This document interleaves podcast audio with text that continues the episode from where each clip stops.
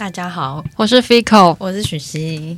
今天是七月二十九号晚上。呃，先跟大家讲一下哈，来，今年是二零零二年，那今天是七月二十九号星期五，那此时的这个时间呢，已经是农历的呃七月一号哦，很对，很刚好就是已经这个词到底是讲的 是好是坏呢？我不多说，就心大家心知肚明了哈。反正很很也很切题我们今天的主题啦。就是我们想要讲一些比较悬疑的东西，这对样子。啦，对，那照惯例就是在讲主题之前呢，要来进行一下本周闲聊。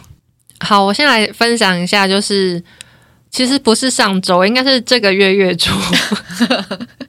这个月月初呢，呃，就是我有去花东小旅游了一下。那这个旅游呢，我觉得没有玩到很多我想去玩的地方，可是因为是跟公司的人一起出去玩，嗯所以就。就是只能迁就一些行程，毕竟就是付钱的人最大嘛，我是负责享受的而已。那这趟旅程，我只能说我最满意的行程呢，是台东的喜来登饭店，很赞，我觉得很不错耶，很舒服，是不是？蛮舒服。但有可能是因为我先跟大家讲哦，这趟旅程其实我的疲惫感大概。嗯，每天应该都有在六七十趴以上。那为什么会这么重呢？因为我们先去花莲，再去台东，嗯然后再回来花莲这样子玩。然后呢，我们第一天非常早就要去花莲集合，大概早上九点钟就要到花莲。嗯，所以我本人大概凌晨四点要起来弄弄东西，然后弄一弄，然后可能搭可能早上六七点的火车这样子，飞然后哥跟我说这个时间的时候，我觉得太惊人了，不可思议。我跟你讲，你知道最后我的解决，因为我记得我有在那个。上次之前录音的时候，我有讲说，我觉得很焦虑、很苦恼，因为这时间我不知道该怎么起床，所以最后我的解决方法就是我干脆不睡，我就真的都没睡，然后我就撑撑撑撑到那时间，然后就早上要去坐车，所以我那天我第一天就好累，因为我第一天就是已经累到不行，然后而且又天气又太热了，嗯，然后就是出去玩，其实就是因为天气太热，然后所以你几乎都哪里也不想去，就很多事情很多行程就户外行程，你可能也嗯不会特别想去，所以我们行程几乎就是几乎都在吃东西，嗯。然后一直坐车，然后又很热，所以我就是全程都在一个很饱、很热、很累的状态。然后上车就一直睡，对，上车就是不自觉昏迷耶、嗯，然后回到饭店的时候也好晚，然后就觉得天哪，饭店怎么那么舒服？而且喜来登床好好睡，而且台东喜来登，台东吗？对，台东的喜来登好大间。然后我觉得可能就是嗯我真的是太、就是台北人，自以为台北人嘛，就是嗯我觉得台东的喜来登好豪华，就是我不想，那我我想象中的台东是非常淳朴，但是我发现哇那边很热闹，而且那附近的店看起来也都很不错耶。嗯，我想说哇，原来台东这么进步已。经进步，已经发展成这样了对，。因为我本人没有去过台东，哎，它喜来登是在台东市吗？，对对，在市区里面，哦在夜市旁边，嗯其实蛮冲突的。嗯但我就觉得嗯很不错，而且就是我我们在离去前，就是有陪老板在那个大厅那边等他付账。我印象有听到一些很惊人的数字，是嗯我不会自己去就是花这个钱，然后我就觉得好爽。然后后来因为台东就是我只有去几个地方，然后我个人呢就是没有很推。就是最近有那个热气球嗯嘉年华，是不是？嗯我自己是没有非常的推荐啊。嗯 那可是因为我去我没有坐热气球，因为我去的时候天况不好，所以他就是只有安排一些热气球的表演。嗯我自己觉得，就是如果要在那边花那么多时间，然后为了看就是那几颗热气球升起来，然后大概几秒钟，然后表演结束，然后就大家散场的话，我觉得不用特特别去路演。嗯可是路演那边就是还有一个高台，就是那种很像景观台的地方，嗯我觉得那边看下去的景是蛮漂亮的，嗯只是看你自己觉得要不要花那么多时间跟心力到那边，然后就嗯，在那边看一下风景就离去。好像那热气球节好像是每年暑假七八月都会那办，一定是那边的重头戏，因为它阵仗之大，而且我跟你讲，它在那个热气球吹就是吹起来之前，你会就是。我会想说，天哪，就是好隆重。呃，他们现在的主题就是每个国家都有自己的，就是派出自己代表的热气球，哦然后好像就是连工作人员都会是那个国家的人之类的。哦就比方说，美国热气球是他们，他们就是美国的工作团队对自己来或什么之类然后就是你会瞬间好像觉得好像有一点，有一点。有点厉害的，对，有点厉害。。可是那个热气球升起来之后，想说哇，图案就这样哦。我想说，哎，然后然后有些图案我真的是不得不说，就是真的是。你知道其中有一颗气球啊，就是嗯我一开始还搞不清楚状况的时候，因为我们台湾有一颗自己的气球，嗯。我们台湾那个那颗气球是台湾黑熊，好，我只能说，我觉得那个那个图案整个设计呢很科批，台北市那个熊赞的感觉，我就是觉得想要熊赞，我不知道为什么，然后我就是觉得哇怎么这样，然后就发现旁边有一个老虎的头，然后那个老虎头我只能说它设计的也非常科批，因为那时候还想说，哎，那老虎头一定是一定是台湾的啦，一定是什么今年虎年呐，所以就是出这颗虎头，结果是美国，我真的是想说，哎，怎么会这样子啊？我好像从来没有想过要去看热气球，因为其实我也没有想看，但我我会去是因为我以为我可以搭上去，其实它实际上是可以有开放搭乘，它其实好像是可以，只是要看天气。但因为我们那天去的时候，就是那阵子刚好是就是很常会突然间下很大的雨的那一种，所以就是天况没有很好，它就没有开放，然后就只能就是在那边看热气球，然后就是大家全部就是花了那么多时间拿把。把热气球升起来之后呢，然后大概可能十秒钟之内就会结束。哈，你不觉得很空虚吗？你在那边非常空虚，在那边那么久，然后看他们在那边升那些东西，然后他就会说：“好啦，我们倒数哦。”然后就开始什么数数秒，然后数秒结束之后就说：“好，谢谢大家，还什么之类，就没了。”其实就没了，就没了。我以为他是会一直在那边，然后可能就是一两个小时，然后大家可以没有，所以大家都要一起在那个时间等升上来的那一刻。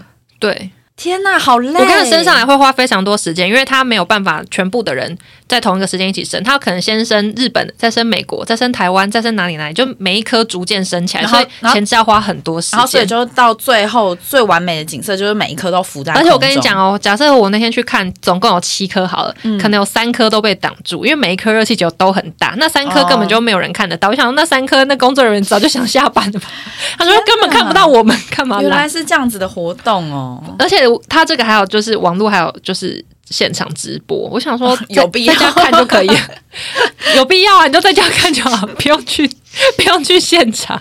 你这样讲，我现在才忽然想起来，我小时候有坐过热气球，哎，啊，好好哦，吓得我屁滚尿流，很恐怖。可是你不觉得这机会很难得吗？可是我现在回想起来，我只有觉得恐怖两个字。然后我印象中也是我妈不知道带我去哪个国家，对，然后坐上那个热气球，然后就在上面飘，然后我就蹲在那个。就蹲着蹲在下面，因为我本身就是有一点惧高症啊，我也是。然后我蹲在下面，然后我妈就一直逼我站起来。我现在 回想起来的印象就是就是一个折磨啦，好恐怖哦。对啊，对，反正那个热热气球就是看人啊，或是我觉得可能比较适合有小孩的家庭吧。那是亲子活动，对，亲子活动会比较适合。像我一个成人在那边，我就 无所事事，除了玩手机，我还能干嘛呢？然后台东，因为我们没有去长滨。就是没有走，就是沿海的地方。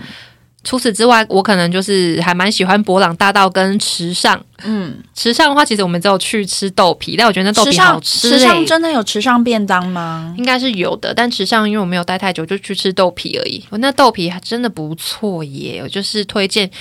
就是如果有去台东人都可以去吃，而且那豆皮的好吃程度是因为在买那豆皮的时候，其实我们每个人都饱到不行，因为我们每天的行程就是几乎都跟吃完全绑在一起，所以一开始吃豆皮的时候，我大概吃，因为它好像一份不知道几片我忘记，但是我先吃了第一片之后，我就觉得哇好饱，然后就先放着，然后我们就去博朗大道，就是骑那个脚踏车，而且要骑电动的，太热，没有人想要自己踩，然后。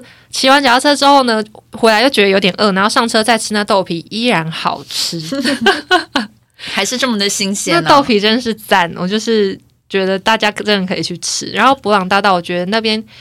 嗯，我觉得我要去的话，可能要选一下季节，嗯，因为像我这次去，因为它那边很多稻田，嗯，可是因为季节不对，所以那些稻田都是就是干枯的状态。可是如果它是正在种的话，应该会非常漂亮，就很绿，像照片看到那样。对对对对对，就是我觉得大家可以挑。挑季节去，然后不一定要去金城武拍广告吗？是拍广告的那棵树，因为我旁边有很多棵看起来都很很厉害，因为我根本就不知道长怎样，我都一直问说是这棵吗？是那棵吗？因为看起来都很像，我觉得你们随便找一棵拍就可以了。嗯，对，但是我觉得那是一个不错的行程。好的，好的，谢谢。唯一个户外，因为我也是非常久没有去台东，就是可能唯一只有去过一次，然后也是非常年幼无知的时候。然后现在要去台东，我就忽然之间发现台东很远呢，很远呐，远到不行啊！而且我现在才知道，原来高雄去台东还比较近哎。我跟你讲，你知道我跟我们公，就我跟我老板讲说，哦，我想要去花东，因为我没有去过台东的时候，他脸有多震惊。我想说，这还好吧？你不知道台东有多远吗？台东真的很远，远就是在。远就是你要车程很长，然后再就是它的那个车费一定也比较贵啊。对，所以通常选的话，就是你一定会去，就是先选比较临近的一些地区，或者是台中、台南这种，先去这些地方。台东就是一定不会是首选。我后来我就上网找一些，因为我想要住就是看得到海的地方，所以我就是锁定在长滨。你要住对啊，要住长滨吧。然后我现在才发现，国内旅游住宿我都觉得很贵诶，然后蛮多贵的。可是你找的真的蛮贵的。但是我要跟大家讲。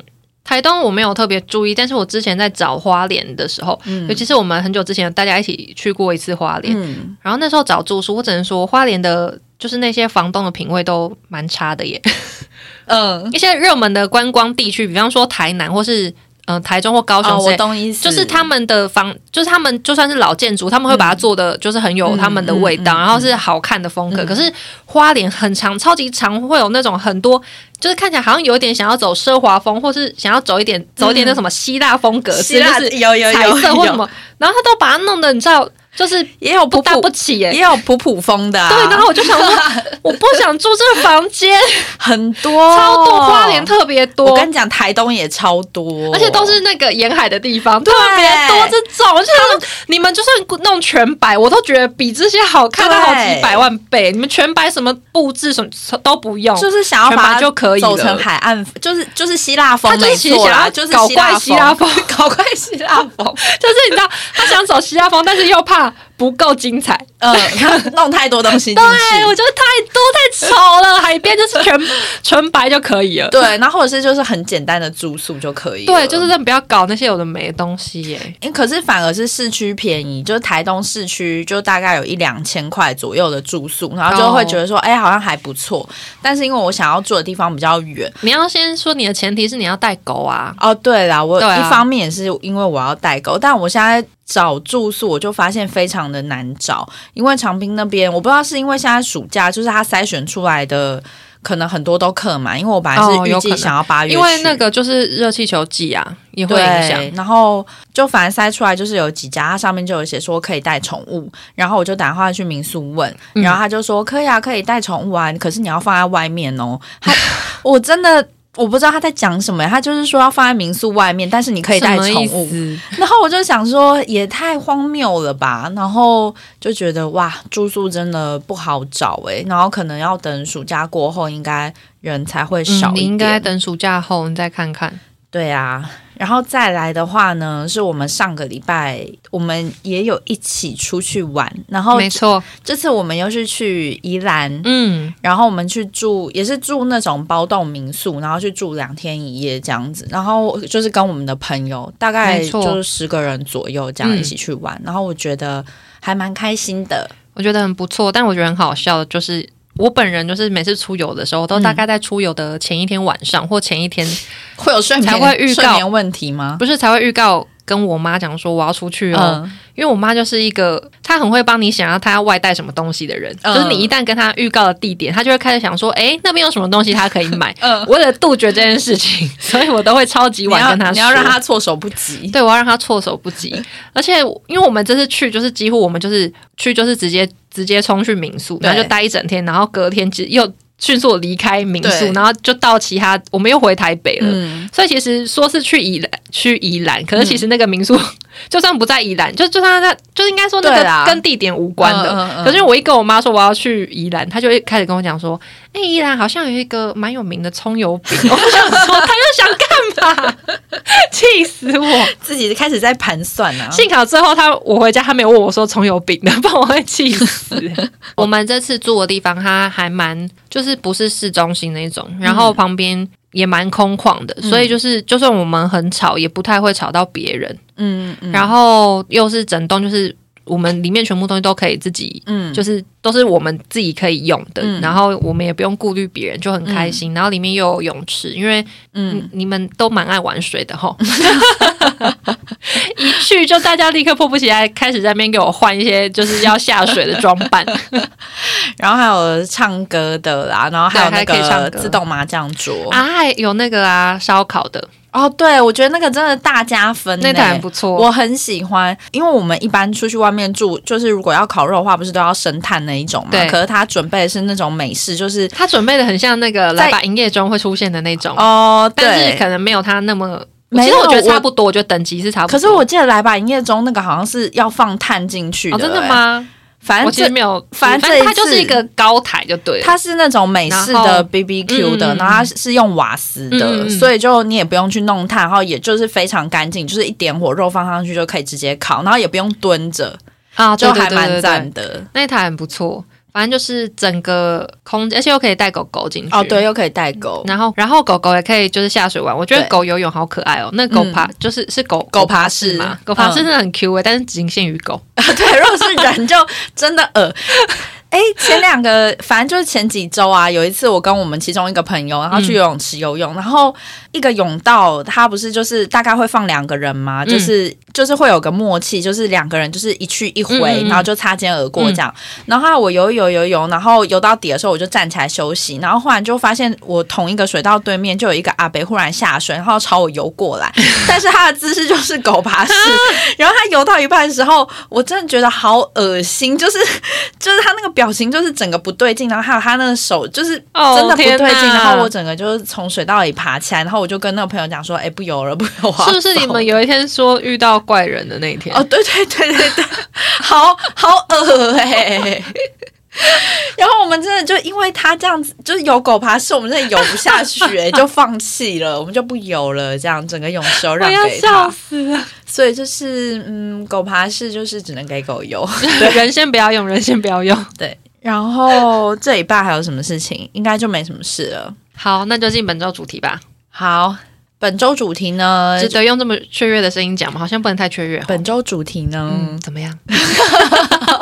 会太知性吗？刚刚那个怎么样？突然间好突然。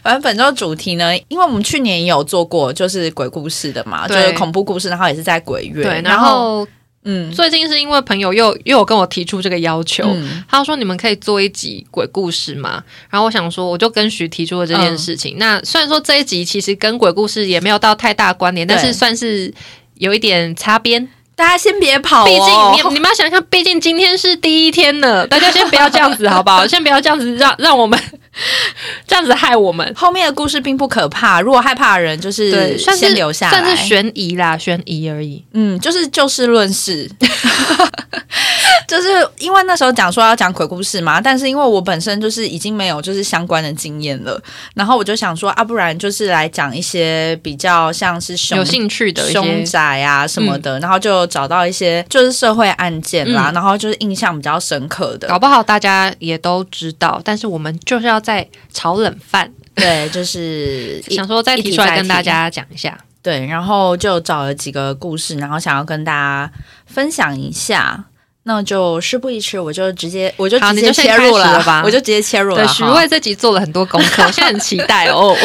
压力好大，因为我就好，我先话不多说，我先直接讲第一个，就是洪若潭的故事。洪若潭应该算是台湾社会案件里面应该算是相当知名的吧，嗯没错。很多电视台像东森啊什么的，就是他们会那个时候就有东森喽。是后面做一些案件报道，他们就也很常会讲到这个故事。对啊，对啊，我是后我是后来长大自己在看一些社会案件，对对对对对，因为通常就是因为台湾就是有几个比较就是悬案啊，或者是嗯就是比较、比较夸张嘛，就是这些社会案件，嗯然后都网络上就是一定都会有人讨论，跟可能会有一些新闻台会有一些主题，你知道？对台湾启示录。对，没错这，就是的东森的。对，然后他们就是会大概介绍一下，就是这些社会案，件。哎，那个好可怕。嗯，那个我之前好爱看呢、嗯，对，可是都因为都看的差不多，现在都看的差不多。对对，好啦，那我就直接讲一下洪若潭这件事情。你跟大家说说发生什么事？好，这件事情呢发生在二零零一年的九月，然后地点是在台湾的彰化。洪若潭呢，他是一个在彰化有经营一个胶带工厂，所以他的收入很稳定。然后是因为有一天他就忽然之间没有去工厂上班，然后打电话也找不到他的人，所以他的姑丈呢就带着同事就是翻墙进洪若潭的家里要去找他这样子。然后因为洪若潭他们家平常有养两只狼狗，但是他们翻墙进去的这一天呢，就是两只狗都没有叫，然后姑丈就在家里也找不到他们家的人，嗯然后可是就有翻到三封就是影印的遗书在家里这样。后来呢，他们就报警了嘛，然后警察就在后院找到一个很大的焚化炉，然后打开里面就有两具已经烧到一半的尸体，焚化炉里面就是留下来有两副没有完全燃烧完的眼镜，然后他就去验验那个度数，然后所以才证实说这两个尸体就是洪若潭那。他本人，然后另外一位就是他的老婆，叫姚宝月这样子。然后在验尸的时候，洪若潭他的身体里面就是有验出就是有残留的气泡跟碳，但是老婆身体里面是没有的。嗯，所以他这就是表示他们在焚化炉里面自焚的时候，其实老婆就是已经过世了。对，然后洪若潭就是自己自焚，然后把自己活活烧死这样。然后为什么他会想要寻死呢？洪若潭他自己在遗书上面就是写说：“家家有本难念的经。”因为他家里的长辈就是洪若潭自己的妈妈，就是不满意洪若潭跟姚宝月，因为他是他的第二第二个老婆。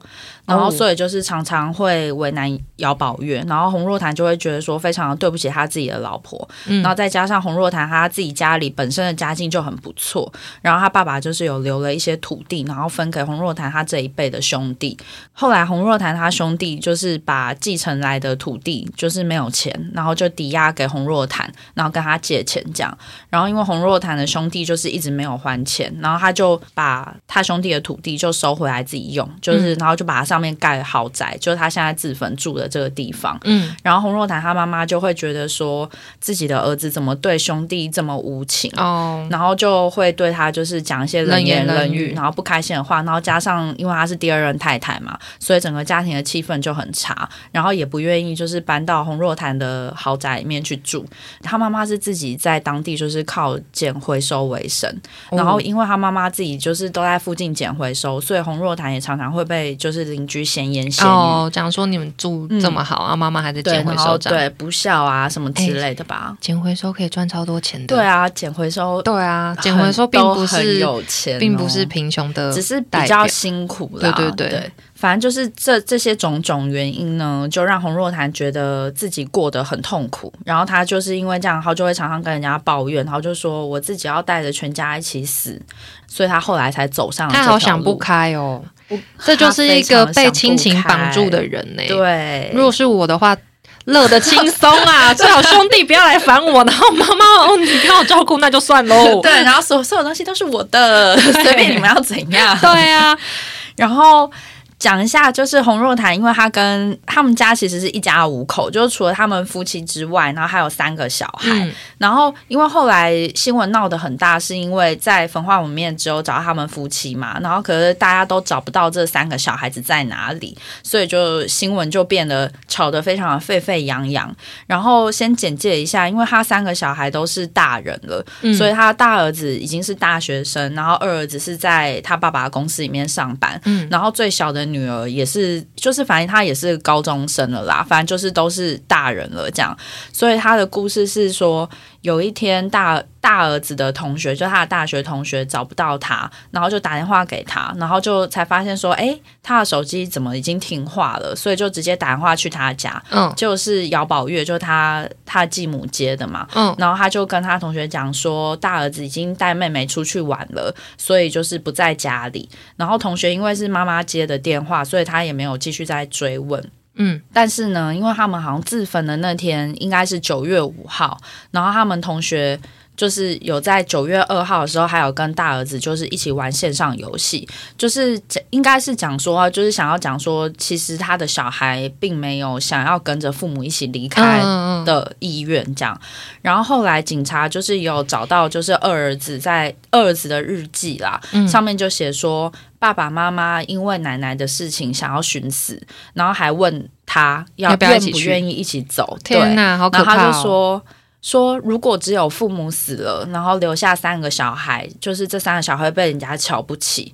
但是我不同意爸爸的看法。这样就是很明显的知道，就是他的小孩完全根本就没有想要寻死啊。嗯，然后后来警察他们在搜索的时候，就是在焚化炉里面，就是从头到尾都没有找到三个小孩子的 DNA，可是有找到，就呃刚刚有提到他们家有养两只狼狗，就是也被也被丢进去焚烧了这样子。然后我记得那个好像他是说他是先用狗狗去。对测试，对他先试了焚化炉，对对对，所以他就是先把狗丢进去看看。而且我记得好像是他先烧了之后，好像没有烧到他觉得非常满意的状态，然后还打电话去问，就当初帮他做盖这个焚化炉的老板，问他说，就是怎么都没有用好，还是什么的。嗯，反正我觉得。就是会弹起啦。然后，但是就是按照洪若潭，他有留下遗书嘛，然后他上面遗书是写说，三个小孩是自愿跟他一起离开，爸爸妈妈也已经把他们的骨灰就是磨成粉撒到海里了。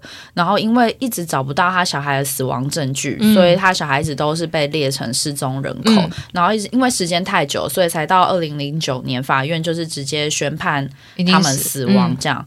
这件事情有一个后来有一个小插曲，因为发生也超过二十年了嘛。嗯，然后洪若潭他的房子就是在这件事情发生五年之后，然后有被一个李医师，嗯，就是我记得是一个医生，对，用一千多万，然后当时就是买下他他的豪宅，好像有三千多平啦，非常真的好大哦。然后买买下他那个房子，然后新闻我有看到资料上面有说，他现在那个房子市值大概是六千万。就是完全赚到，因为当时因为是凶宅，都没有人真的有赚到吗？因为他完全不怕，因为我记得他，可是那他要那他要赚到的情况是他下一个要卖掉不怕，对啊，他本人不怕没用哎。然后因为他我记得他新闻就是有一年中秋节的时候，然后那个李医师还有召开邻里大会，就说欢迎大家来他家烤肉啊，恐怖！我记得有这件事情，然后。嗯，所以就是现在这个李医师还是现在这个房子的持有人，这样。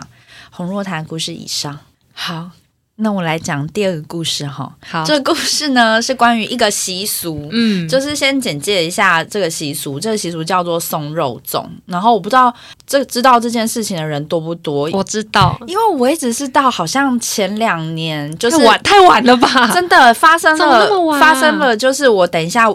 要讲的这件事，对，看到新闻我才想说，天呐，竟然有就是这么令人毛骨悚然的习俗。我好像是网络上看小说，还是什么时候看到，还是还是看什么东西看到的。先跟大家稍微讲一下，好，先因为这个习俗不是每个地方都有，嗯。然后我今天有稍微就是看一下，好像是从中国传过来的吧？嗯，对。然后在台湾办的话，基本上好像都是在彰化这一带。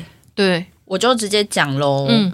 送肉粽的习俗呢，是一个就是为自杀往生者办的超度活动啦。嗯，然后因为他主因是因为怕往生者他会抓交替，所以他就会办一个法会来超度他们，然后就是避免说在同一个地方会一直有人反复的自尽这样子。为什么？它叫做送肉粽呢，就是因为呢，肉粽它都是被绳子绑着的嘛，然后就是有点像上吊上吊死亡的往生者，然后以前的人就觉得说上吊死亡的往生者是怨气最重的，所以他们就是直接沿用就是送肉粽这个名字，就把它取了这个名字这样。然后他施作的方法呢？其实就是当地的庙，然后他们会举办一个像联合法会这样子，然后负责处理的庙，他也会昭告天下，就是附近的居民，就是他们要走的路线啊，然后跟他们的时间这样。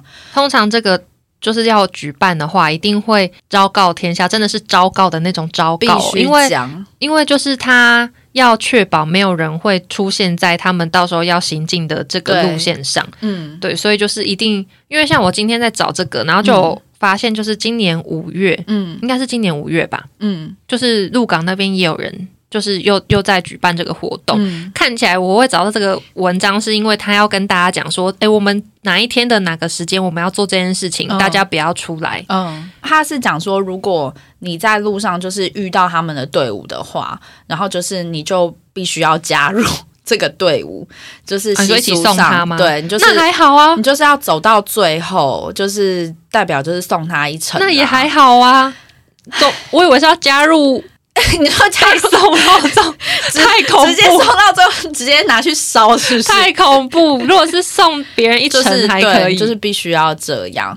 然后这个他们通常都会在晚上八点左右，就是会在他们规划好的路线，然后在每一个路口就会写一些就是回避啊，或者是改道啊，就会把路障全部拉起来这样。然后通常他们办这个活动的时间呢，通常是晚上九点到十一点，然后路线会从呃往生者他离开最近最近的那一间庙开始，然后他们就会规划出一条路嘛，就是会请钟馗跳钟馗这样子，然后也会请像神。像啊，神明啊，然后出来一起超度，然后会一路就是把往生者就是的冤魂啦，就是送到出就送出海，嗯，然后或者是在形式上面，就是有附近有河流啊，或者是比较大条的排水沟，然后就在那边划掉这样。然后过程里面呢，每个庙宇都会请出自己的神将或者是鸡童，就是会站在就像是镇守，就是他们会经过的路口这样。然后也会有很多前置作业啊，然后跟法器的准备。然后像工作人员的腰上面会绑一条就是蓝色的腰带，嗯，就是有点表示像青龙护体这样子的感觉。然后他们还要准备，就是当时让这个往生者致死的物品，或者是他在。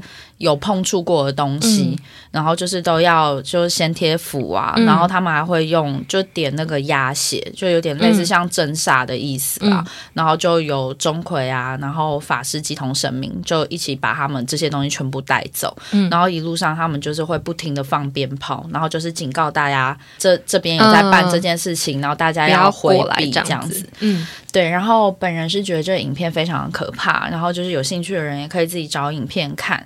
然后这天的习俗呢，就是大家都一定要紧闭门窗，然后都要待在家里，不能出门。然后他也会发那些符，就是到每个会经过人的家里门口都要贴起来，这样子。嗯，这边呢可以讲一个关于送肉粽的故事，应该算是是比较知名的吧。嗯，就是鹿港它有一个比较知名的凶宅。就是这个房子十八年里面有五个人过世，然后有住一个四兄弟，然后到现在目前就是只剩下二哥一个人还就住在那个房子里面。然后这个房子呢是四兄弟的爸爸在他们大概是小学年纪时候买的透天厝，嗯，然后当时还有就是阿公阿妈，然后就三代同堂住在这个透天厝里面，嗯，然后后来阿公阿妈因为年纪比较大，然后就过世了，然后他们家就开始开始不平静了，就开始有点出事情了，嗯，然后就是刚。开始的时候呢，是父母的感情不好就分开，然后爸爸有一天他就没有回家，嗯，然后第二天就被发现就是在鹿港的那个大排水沟里面过世，哇！然后他爸爸过世的时候，四兄弟的年纪大概是二十几岁，哦，然后。再来就第一个开始的是大哥，然后后来大哥不知道为什么就是反正有躁郁症，然后就是情绪非常不稳定，就常常说要砍人啊或者是杀人什么的。然后就有一天在他们家透天处，就是一楼走到二楼的楼梯间转角，就直接就在那边上吊，这样就就在那边走了。然后再来第二个呢是三弟的朋友，就是他是来他们家里玩的，然后他们就在喝酒，然后就忽然在他们家暴毙了，这样。哦，然后所以就是也是离开在他们家。然后第三位呢就是三弟他自己，就是他三弟好像就是有在吸毒啦，就是我我查到是他有在吸毒，然后后来就是也是在自己房间的门口过量吗？嗯，应该是就是。也是在自己房间门口过世，就是跟他暴毙在在他家里的那个朋友，就是同一个位置，这样。然后最后一个呢，就是最小的四弟，就是最小的弟弟。然后他后来也是在，就是大哥寻短的，就是那个楼梯间一楼到二楼的转角，然后就把绳子绑在那个楼梯的扶手上面，就这样上吊自尽，这样子。然后我就觉得二哥怎么还敢住在那？对，然后现在就是二哥他还住在那个房子里，因为他他们家就是接续一直有人离开嘛，嗯，然后一直到最后是四弟，然后。他们家好像之前就有送过，好像大哥离开的时候，如果我没记错，那时候好像就有送过一次肉粽了。然后一直到，因为还是接二连三发生，然后一直到前两年是四弟离开的时候，他们又要再办一次。嗯，因为他们去问就是法师，然后法师就说前一次的就是都没有送干净，所以这次一次要送三个。哇，就是要送三个离开，这样就是因为这件事情实在是会，就是听了会让人家觉得有点不可思议，或者是毛骨悚然吧。嗯，然后所以就是前。前两年那一次报道，就是报道的还蛮盛大的，所以我就是从那个时候我才知道，哦，原来有送肉粽这件事情，这样子。哎，以上，因为我有点害怕。不瞒你说，我也是。我刚刚还一直想说，今天是不是有比较冷啊？那你还敢听一个？就是因为我觉得这个传闻应该还好，因为他们因为其实鹿港它是一个蛮小的。地方也蛮小的区域嘛，然后它好像就是跳跳钟馗的这位大哥，就是有一个固定的大哥，他就是常在帮别人办这些事情，然后就有新闻媒体去拍，然后他就讲了一个比较悬疑、比较谜样的故事吧。可以啊，可以说。好，那我来讲喽。好的，就是在二零零七年呢，有一棵树，就是三个月，就在三个月里面，就是有两个人离开在这棵树上，所以他们那时候又要再办一次肉粽，然后法师他们那时候要送的。时候，因为他们就是要把往生者碰过的东西都把它拔掉嘛，像刚刚讲的那个四兄弟，他们就是把他们家楼梯的那个扶手就整个都拆掉了，然后所以这个的话，他就是要把树整个连根把它挖起来。就他们要锯的时候呢，电锯忽然之间就不能动了，然后那个工人就直接去跟那个法师说：“我的电锯不能动了。”然后法师就就是有做一些法，然后用符，然后把这个树就有点类似像封起来，就封印它这样的感觉。然后机器忽然之间就又可以开始运作了。然后最后在送，他们就开始在送了嘛，就要送的沿途忽然有居民出来挡就是挡不让他们送，可能会觉得经过，如果经过他们家附近会有晦气之类的，也许他是这样想，所以他就在路口挡住，不让他们走过去。然后后来好像就是可能有点争执，然后法师他们就决定说，不然就是就地火化掉，就在这边把这件事情化掉，就不要再走进去了。结果后来过了十年之后，就是在他们化掉的地方又长了一棵树出来，然后这棵树。后来又有一个人，就是在就在又在那棵树上面往生了。这样，哎，这个故事也让我很害怕。法师，这故事好猛哦！天哪！对对对对对。那送肉这种事情就报告到此。像那个那 Fico 有没有什什么？那我那我来缓和一下大家的心情，因为故事就是查的没有很仔细，所以大家听了应该比较不会那么恐怖，应该会比较轻松一点。好，我先来讲一下。好好好，这也是一个 也是一个命案，然后也是发生在中南，不是发生在云林这边。啊哈，我先讲一下，就是我觉得悬悬的是就是这个命案之后发生的事情，但是我先讲一下，就是反正就是有一个在云林北港镇的一个十四岁的。少女，嗯，然后呢，她在二零，哎，其实也蛮没有很远诶，嗯，在二零零二年，就是被二十年前，对，被发现沉尸在家里的，就是他们家客厅沙发上，嗯然后她手脚呢，跟那个嘴。反正都是有被胶带捆绑，对，被捆呃被封起来，然后被刺了三被刺了三刀。嗯，然后这件事情就是算是一个悬案，是因为就是我记得我那时候看，因为他这个如果大家对这个案件有兴趣的话呢，你们可以在 YouTube 上搜寻北港凶杀案，然后就会有那个台湾启示录，他有做一个这个，但还有别人做啊，但是我记得我那时候是看他的。嗯，就是为什么是悬案，是因为我。好像就是没有找到凶手，然后因为他们家人的心境也很奇怪，就是他妈妈发现他女儿死在家里，而且我记得是半夜的时候被。被杀死掉的，然后后来他妈妈发现就是报警，然后有他妈妈有跟警察讲说他有看到凶手，可是因为他妈妈很怪，是他妈妈有去清理就是现场，就是在可能就是警察还没来之前，他可能就有稍微清理现场，所以可能现场有些证据就被他破算是有点被破坏现场，而且之后他妈妈好像就是在。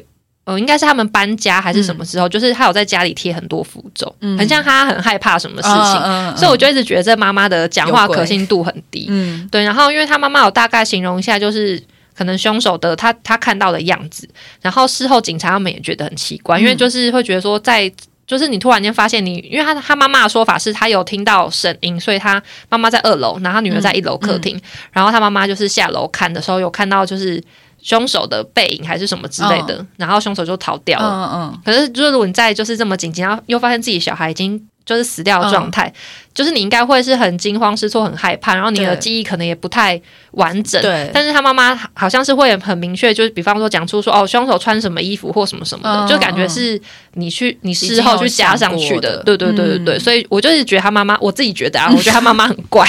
这件事情是发生在就是。呃，二十年前嘛，然后总之呢，因为就一直没有找到凶手，然后之后在十九年后，然后 PTT 上有一个大学生，然后他在那个就是 Marvel 版上面有发文，然后讲说他做了一个梦，然后他梦到他在他老家门口，然后因为这个人他后来有讲说他家也是在云林，对，然后他就说他梦到他在老家门口，然后嗯，有看到一个就是。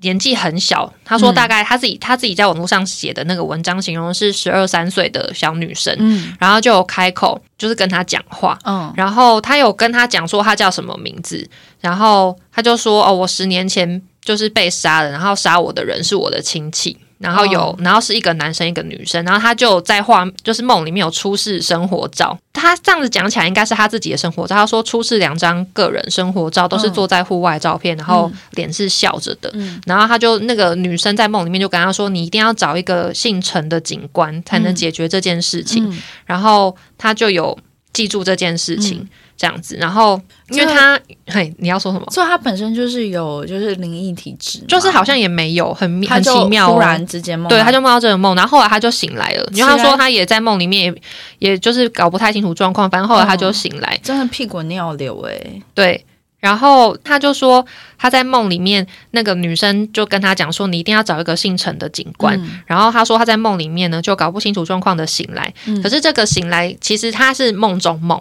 就他在梦里面以为他醒来了，嗯然后他醒他在梦里面醒来之后，他就疯狂的去跟他老家其他人讲说，就讲这件事情。嗯然后他就说，可是没有人。就是梦里面还是没有人相信他，嗯嗯。然后他就找了一个找到一个警察官，可是是姓王，嗯。这样子，然后结果他就在梦里面又被大家嘲笑，然后后来那个小女生又在梦里面出现，然后跟他讲说，你一定要找姓陈的警察才有用，嗯这样子。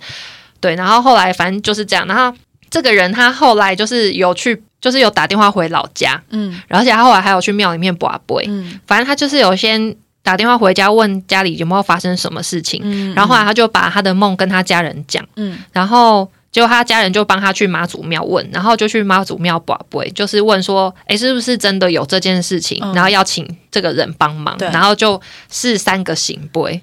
然后又再问他说，是不是要他回他们老家去处理这件事情？然后又是三个行杯。嗯然后后来他去找警官，真的有找到一个姓陈的警察官在处理这件事情。可是我觉得这件事情有点。我应该怎么讲？就是他后续其实有点不了了之，因为他用的应该是怎么讲？他的线索就是偏不科学的方式，所以你要那个警察他用这样的证据去搜索嫌疑犯，也许嗯他们会有嫌疑人，可是他会很难列举出那个人犯罪的证据，所以就算有真的可能有指出嗯，蛮明确的方向，可能大概是谁跟谁，可是没有实质证据可以去抓对方所。以这个警察他也不是什么当初承办的人啊，姓陈的那个好像像是，因为我怎么记得他有受访问啊？我记得我看的影片，他好像有受访、欸。嗯他怎么找到那个警察的？是因为就是他有把这件事情发在他自己的脸书上，嗯然后他有一个姑姑看了之后，然后就就是有想到就是这个凶杀案的事情，嗯。然后他姑姑好像有在偶然间有跟那个警察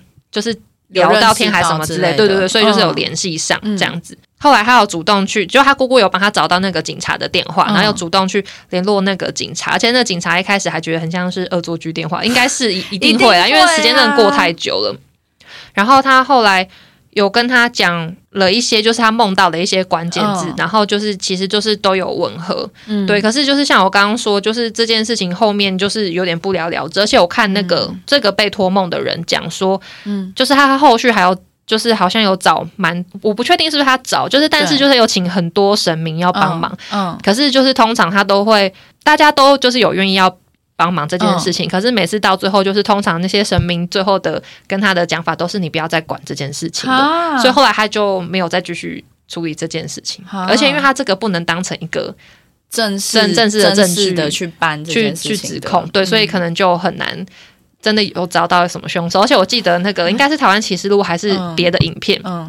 好像有去找，就是他们怀疑的人。亲，戚，对对对，嗯。然后那些亲戚的反应，我觉得也都也都超怪的嗯，反正我觉得这个案件很离奇，很离奇，大家可以找找看，因为它不是那种最有名，像洪若潭啊，或者是更多其他的的，嗯。就台湾案件，就是是你一听这个名字，你就会知道说哦，它是什么。嗯。可是因为像这个这个案件，我也是刚刚先还回想了一下发生什么事情，嗯。因为我印象最深刻就是有人做梦梦到，然后有人做梦梦到这个，我记得那时候也有有新闻，有新新闻，嗯。因为就是很不可思议啊！就十九年后，突然间有人梦到一个这样子的梦。对，然后如果大家想要去看那个被托梦的人、嗯他的 PTT 的文章呢，我在这边跟大家讲一下他的这个标题哈，你们自己去找。他的这个标题是“凶杀案托梦第一个梦境之后”，哎，第一个梦境。哦，对，然后他其实还有陆续有梦到，好像还有梦到第二三个梦嘛。可是第一个梦是我觉得最就是最直接，且最让我就觉得天哪，嗯，怎么会这样子？好可怕哎！但是大概是这样子，然后嗯，大家有兴趣的话可以再去找看看。PTT 上真的是好多奇人呐，听得我胃好痛哎！我跟你讲，我今天原本还要找一篇，嗯，然后那一篇的那个主要在写文章的这个人，他好像是在剧组里面工作的，然后他主要都是在分享，就是他在剧组工作时候发生的一些灵异事件。可是因为这个人，他感觉他的精神状况不是很好，因为他写的最后一篇说我要去住精神病院的。在这之前，我来分跟大家分享最后一篇文章，想说，嗯，什么意思？嗯，然后因为我没有长期追踪这个人的文章，可是他就是感觉他，因为他都是小故事，可能讲说哦，他们在剧组，因为我记得印象，我之前好像有分享，有分享过一个，对对，就是就是那个人的，对，就是有兴趣的话，大家也可以再再上去看看，再上去回味啦，对，再上去回味。啊。你那个脸，我喘大气哟。好，那我就紧接分享我最后一个案件好了。好的，好，这个呢就是在发生在花莲，然后就是它的案件名称叫花莲五子凶杀案，这应该算是很有名的案子，这样没错。然后它是发生在二零零六年，然后也是九月，然后在然后反正就是在花花莲的一栋透天，然后因为。有邻居闻到恶臭，然后所以就报警，然后警察才破门而入，然后就走到他们家透天的三楼，然后就发现三楼的浴室里面有五个小孩子的尸体，这样子。然后他他的小孩最大是十八岁，最小的是八岁，然后全部都是有被用大型的垃圾袋，然后把他的头套住。嗯，五个小孩里面，其中三个年纪比较大的小孩呢，就是手手脚还有被铁丝就是捆绑起来，然后眼睛也被胶带就是。是捆起来这样，嗯，然后最小的两个小朋友就是手脚没有被绑起来，但是身体就有被棉被盖住这样子，嗯，然后还有就是他们，因为他们是沉尸在浴室里面嘛，然后他们家浴室下面不是那种比较旧的房子会有那种通风孔哦，对，门的那边，然后就是全部都是用被胶带封住的，所以他。的现场就有点像是他希望尸体的味道不要那么早飘出来，就可以一直封在那浴室里面。他们家的门窗也都是从里面被反锁，所以就是没有人可以出来。对，像密室的状态，就是没有人有钥匙可以出得来这样。然后现场就是警察去的时候，就是现场没有任何打斗痕迹，但是他的父母要找他父母的时候，就是整个就人间蒸发，找不到这样。然后后来在一楼的客厅有发现纸条，上面就写说二十五号，二十五号就是他们家的。地址，嗯，他写二十五号预绑控制中，孩子危急，请尽速报警。然后另外还有找到一张千元的钞票，上面有写字，他就也是写说二五八巷二十五号绑架控制危机，请快报警。嗯，就看起来很像父母就是特别留下来的求救讯息这样。然后后来警察就开始调查啦，然后就发现说这一对夫妻就是是负债一千多万，然后有财务的问题，然后是已经有破产边缘，然后加上因为案件发生是在九月，然后九月又是小朋友就是开学的时间，然后可能会用到很多钱，因为爸爸的朋友就是有听。听过他爸爸这样抱怨啦，就是小孩快要开学花很多钱，然后爸爸他自己本身就是也有饮酒就喝酒的问题，然后有跟朋友就讲过说自己很有很多金钱的压力，然后再来是他妈妈在连续两个就是。在那段时间里面啊，在连续两个要上课的平日，还有就是特别帮小孩打电话到学校去请假，所以就是警察是推断说小孩可能在那个时候就是已经遇害了。嗯，然后经过调查之后呢，有出现一些。呃，实比较实质的证据啦，像是就是捆绑他们眼睛用的胶带那一卷里面内侧可能有父母的指纹，嗯，然后还有发现应该是手套吧，就是上面有一些就是父母有一些 DNA 的证据，这样，所以警察就开始往就是应该是父母杀了小孩的方向去侦查，这样，然后但是这个案子就是过了一年之后都一直没有人找到这一对夫妻，然后大家就会开始邻居就会绘声绘影啊，就说在这个地方遇到很奇。奇怪的东西呀！后来有一个曾经租过租过这个房子的住客，然后一个女生啦，租过好猛，对对对，然后就说他在三楼的浴室，就是有看到五个小孩蹲在里面这样子，然后还有就是当时先拿一下我的护身符。还有一个当时比较选的是，因为那时候这个案件很轰动嘛，所以有很多就是记者他们都有去拍摄。然后其中有一个摄影这件事我知道，好你说，就是其中有一个摄影记者，因为他拍完他觉得不舒服，想要去庙里走，就后来那个庙里的庙公就问他说：“小姐，你刚刚去哪里？因为你后面跟了五个人。”然后后来第二次的时候，他又去了别的庙，就是他想要做。祭改这样子，然后也是有一个庙公，也是直接跟他讲说：“小姐，你后面有五个小孩跟着你，这样，嗯，就还蛮可怕的。” 然后，因为这这是太多人就是绘声绘影这样子的传闻了。然后就是我觉得很好笑的插曲，是因为当时花莲的警察局局长就是为了要制止大家就是一直在谣传这些事情，然后就非常自告奋勇，就说他要去住，不是？我有记得这件事情，他竟然在那边住了七天六夜，也太久了，他那边住了一个礼拜，然后而且就。上网还找得到就是当时的影片，因为那个有就是看 很荒谬，就是局长他就住满一个礼拜之后，就有很多记者来拍他嘛，然后就是他出关了之后，然后记者来拍他，然后局长就是还就是非常像局长那样，就是一脸冷静的态度，就说没有没有，里面没有鬼，我住的非常平安什么的。然后我就想说，怎么会怎么会想得到用这样子的方法，就是也算是妙，也嗯，应该说很直率啦，对，很直率，很他很直观的想到说要如何证明这里没事，我来，我来，我出马，我是警察，可是我有公信力，可是他也算是很人很好，就他不是那种要如何证明，来你去，来副局长去，他是自己去，对，以身作则，很有架子，对。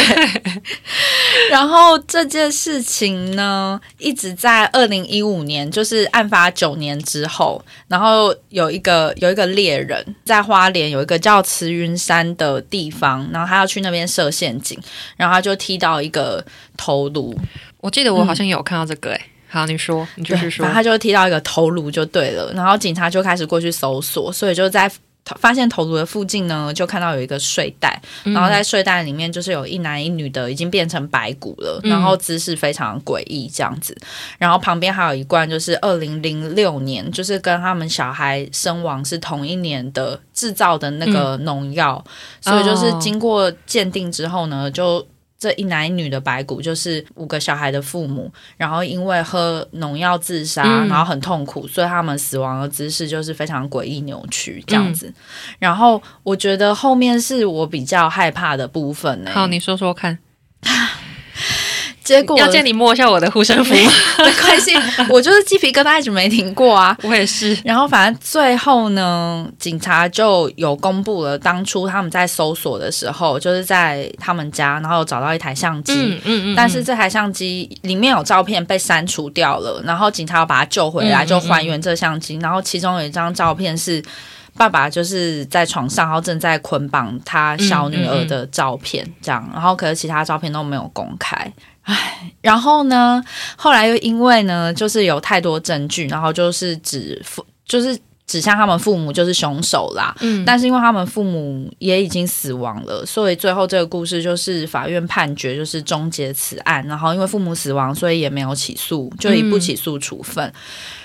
然后再来讲一个题外话，就是有一个。周思杰就是一个老演员，嗯，然后他在应该也是蛮后面的吧，就好后面几年，然后他就。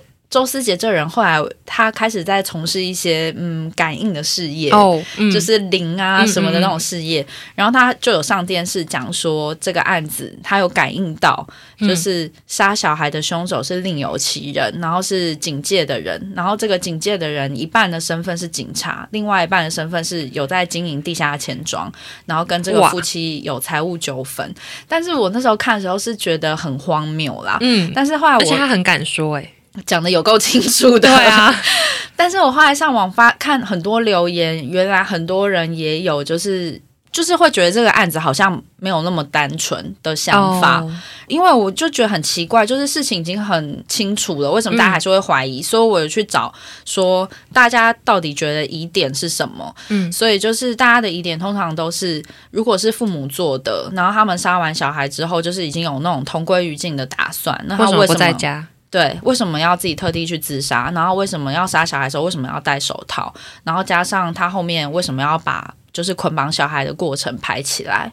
然后还有为什么他会写求救的字条？嗯，就是他做的事情好像如果是要同归于尽的话，就是有点不合理。嗯，然后再来的话，就是还有警察有说，三楼的浴室呢有发现三个烟头，就是他有做 DNA 比对，然后比对之后就发现不是男主人抽的，然后是男主人的另外一个朋友抽的。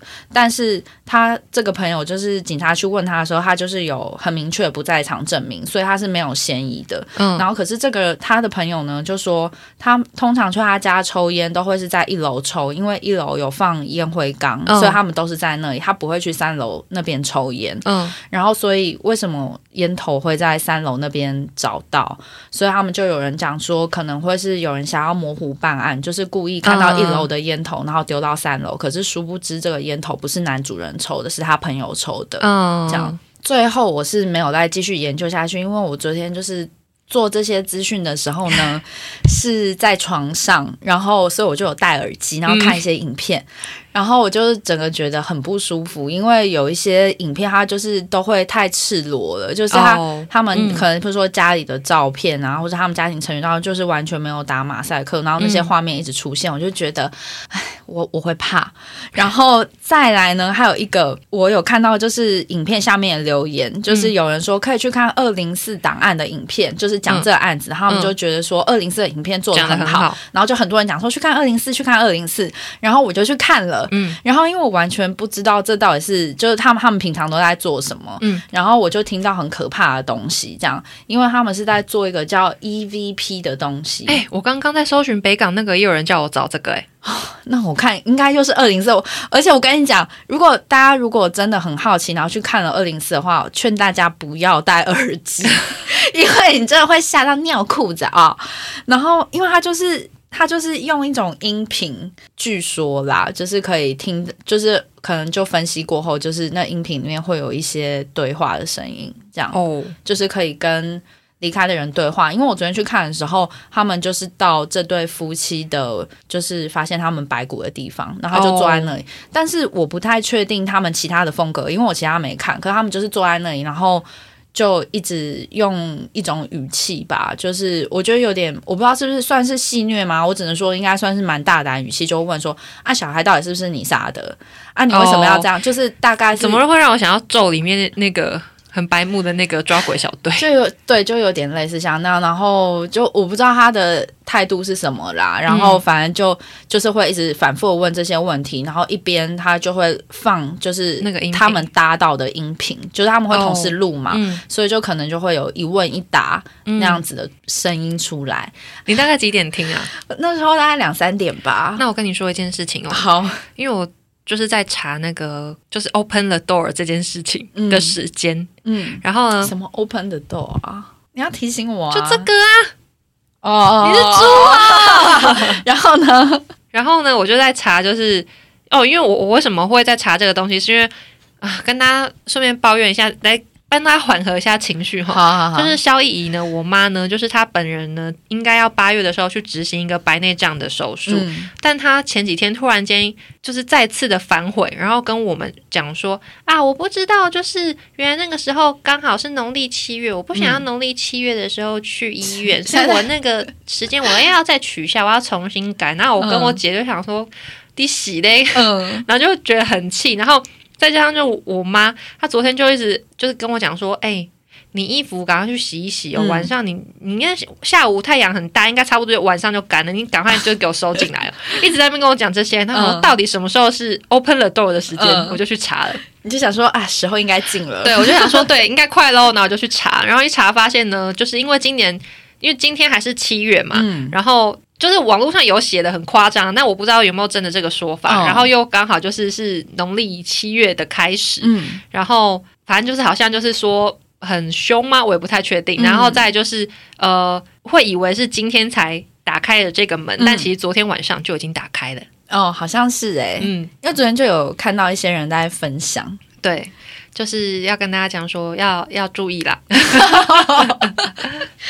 然后所以昨天看完之后，真的哎。怕怕，因为我我昨天跟许就是我们晚上都有在查一些资料，然后我本人就是查一查，好像说因为我已经先我已经先发现，就是 open the door 的时间已经开始了，我想说。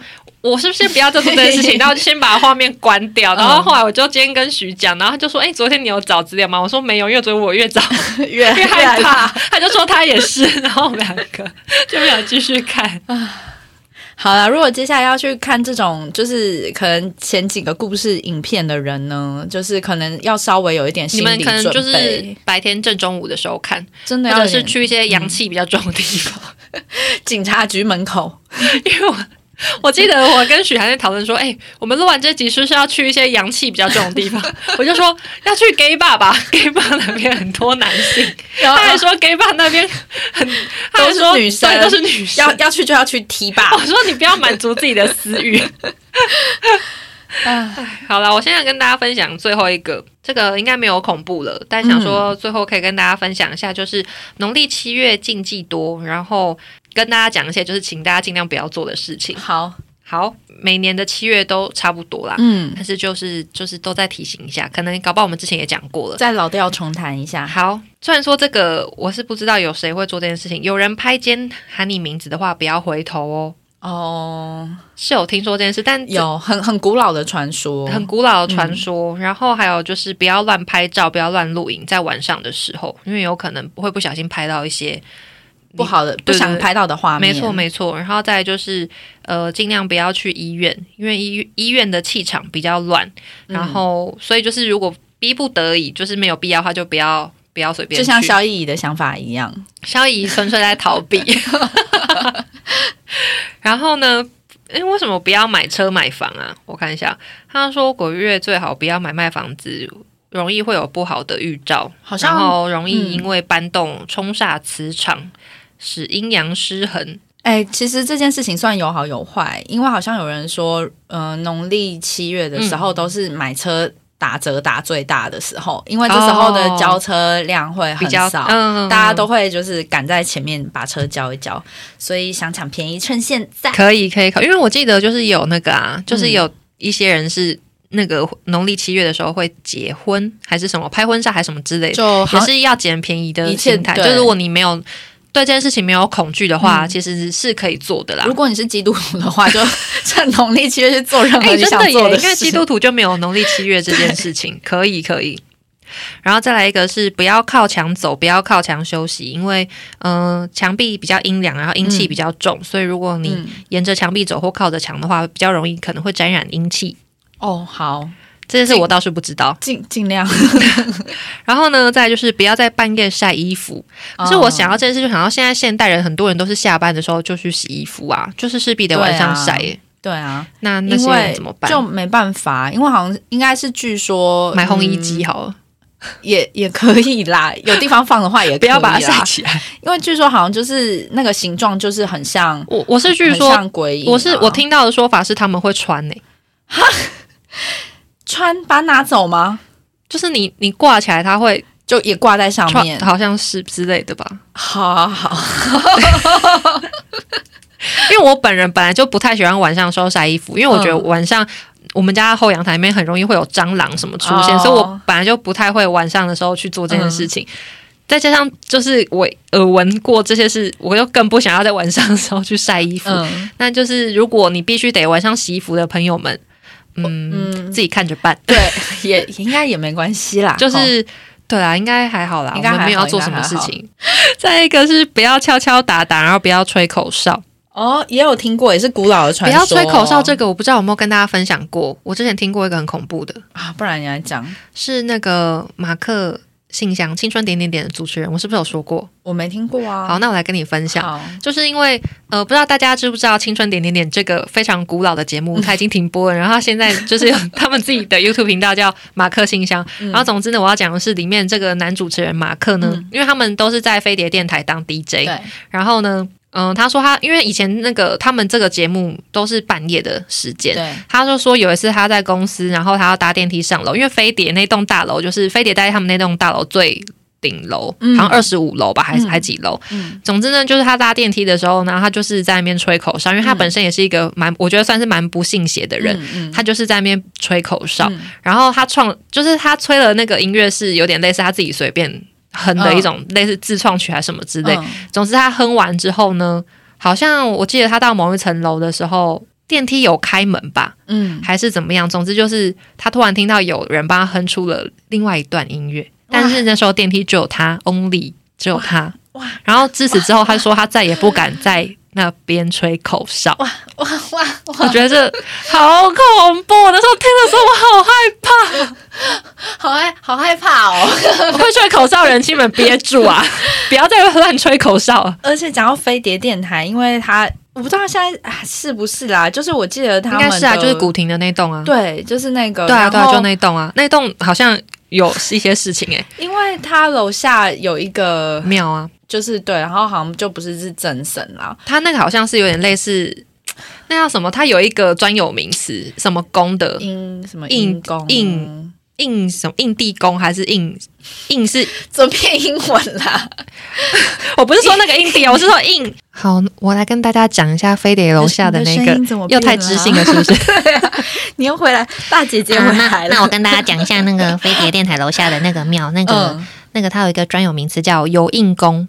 有印对有印空，他就是祭祀的对象，就是一些可能没有子孙供奉，或是不知道是谁的一些枯骨或是什么。所以我自己的理解就是，就是无名，可能无名的一些无名无名师吗？没有，就是可能之类的。对对对，那但其实我不知道他们楼下是那个哎，但我知道那边有一间小庙，因为我生活圈就是在那一带附近，所以我从小就是看到那个地方，我都会觉得很怪，因为他们那地段应该算是是蛮。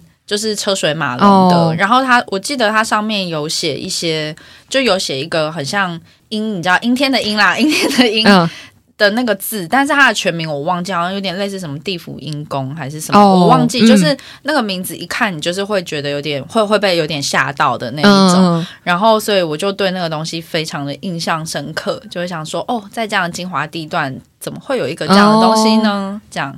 唉，这就是一个哎，算的 小知识啊，跟大家补充一下。好，那我再继续跟大家分享啊。我先讲一下，不要敲敲打打吹口哨这个。然后他是说，就是据说这是这个声音的音频跟临界的频率很相似，所以容易引来一些就是一些一些一些 friend，有会有人来跟你合唱，跟你来阿卡贝拉。对，所以就是这大家就是自己斟酌啊。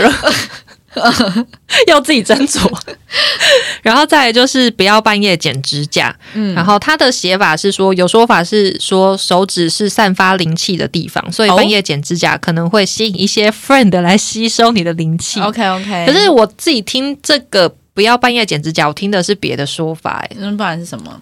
我听的不要半夜剪指甲是说就是这样子，你会没有办法。见到父母最后一面，但我不知道为什么是这个，怎么会那么沉重？对，你说在如果在这个月份剪指甲的话，我之前听是没有单指这个月份的，就是都不要在半夜剪。哦但是我不确定他的就是他的这个逻辑是怎么而来的。对，但我听到的说法是那样。嗯，然后再一个是呃，浴缸的水不要放隔夜。如果使用浴缸泡澡的话，尽量在睡觉前把水放完，因为有种说法是，如果你的浴缸就是那个水放隔夜的话，容易聚阴哦。对我，我们是没有这个浴缸的困扰啦。通，而且通常泡澡的话，应该都会把泡完就把水放掉吧，把水把水可是你这么说，我这次去花东，我们那个水好像就我们那个水晚上就放掉了吗？好像没有诶。那你放在第二天可以干？是有啊，我有点忘记诶，因为就懒得用啊，就懒得弄掉。有这种事。然后还有一个是不要在房间里面撑伞。这个也有听说过，对，然后。因为他们喜欢到就是容也是容易聚阴啦，就是他会在你伞下，对，有些 friend 会在你伞下。嗯，然后呢，再就是拖鞋不要放太整齐。对，在家有穿室内拖鞋习惯的人，就是据说他们会看鞋头的方向来判断你在哪里。也太可怕了，干！如果你把拖鞋放的太整齐，而且床而且那个鞋头朝床的话，有可能会引起一些 friend 想要去你的床上一探究竟。有有有有，小时候有听过这个说法。是去去饭店的时候不要这样子啊！哎，对对，哎，好像是哦。去饭店的时候不要这样，对不对？然后还有一个是不要在床旁边挂风铃，会有人做这件事情吗？现在有风铃的人也偏少，哎，诗情画意的吧？不知道。对，然后出游的话要注意，就是尽量不要住边间，可是我觉得这个好像很难自己控制、欸，嗯可以指定吗？通常是不行啊，像如果你住边间，如果你要求换一台湾的习俗，可以。在在台湾饭店哦应该是会帮你换。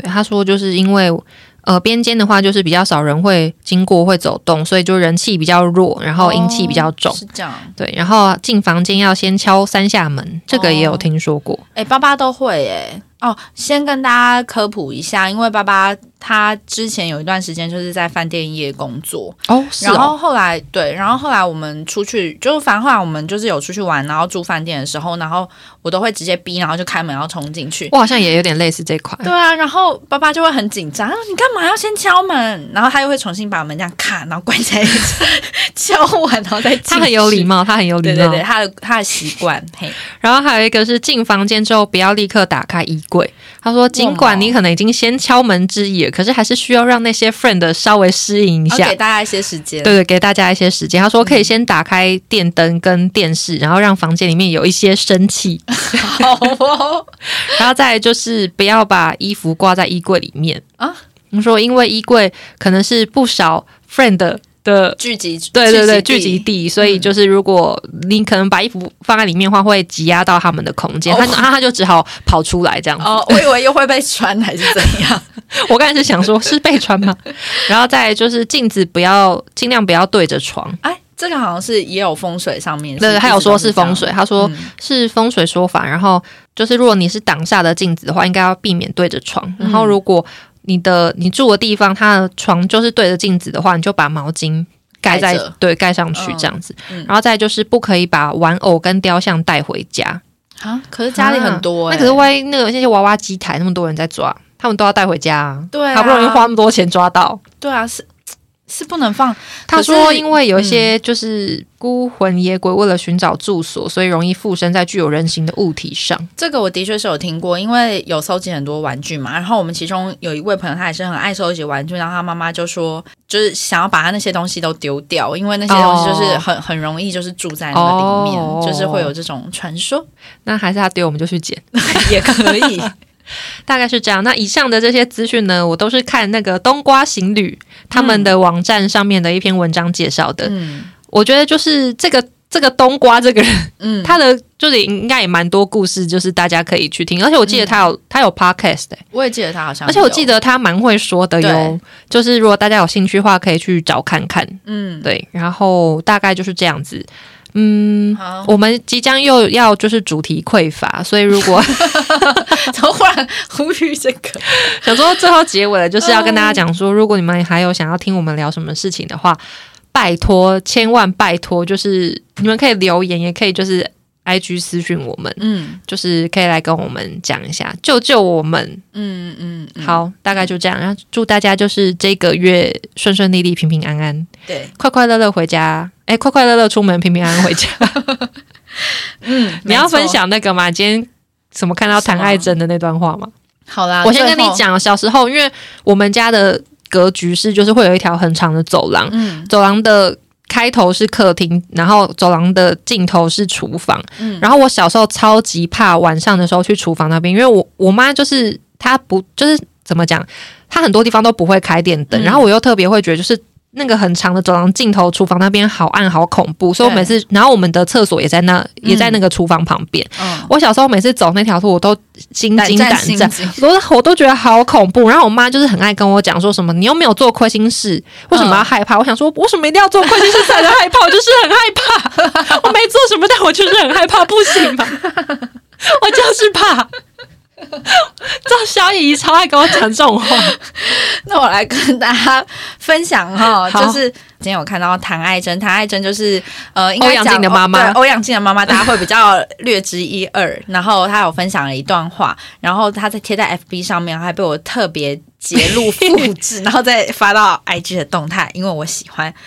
然后他是这样讲吼，他说：“我依然牢记从小听妈妈说，做人不害人，不贪婪，懂得原谅人，心中就没有恐惧。他说世界就没有鬼，更没有鬼月，只要心中有爱有主，心中就平安喜乐，就如同心经。”心无挂碍，无有恐怖，远离颠倒梦想，就近涅槃。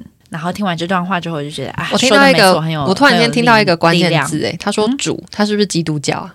他妈妈是基督徒，然后然后这样跟他说是在慈济服务，难怪他，难怪他妈妈。不怕，因为他妈妈是基督教。对，然后后，然后我再来补充一个插曲好了。好啊，呃，就是因为我昨天就是看完之后就有点觉得心惊胆跳嘛，然后就我今天起来，然后心里就是一直很不平静，然后我就自己也写了一份心经，就是我今天假的，我今天在家里就是写了一份心经，然后写写完之后我就觉得，呼，我好多了。然后接下来就是看到谭爱珍分享的这段话，所以我就特别有感触，所以我就想要分享这一段。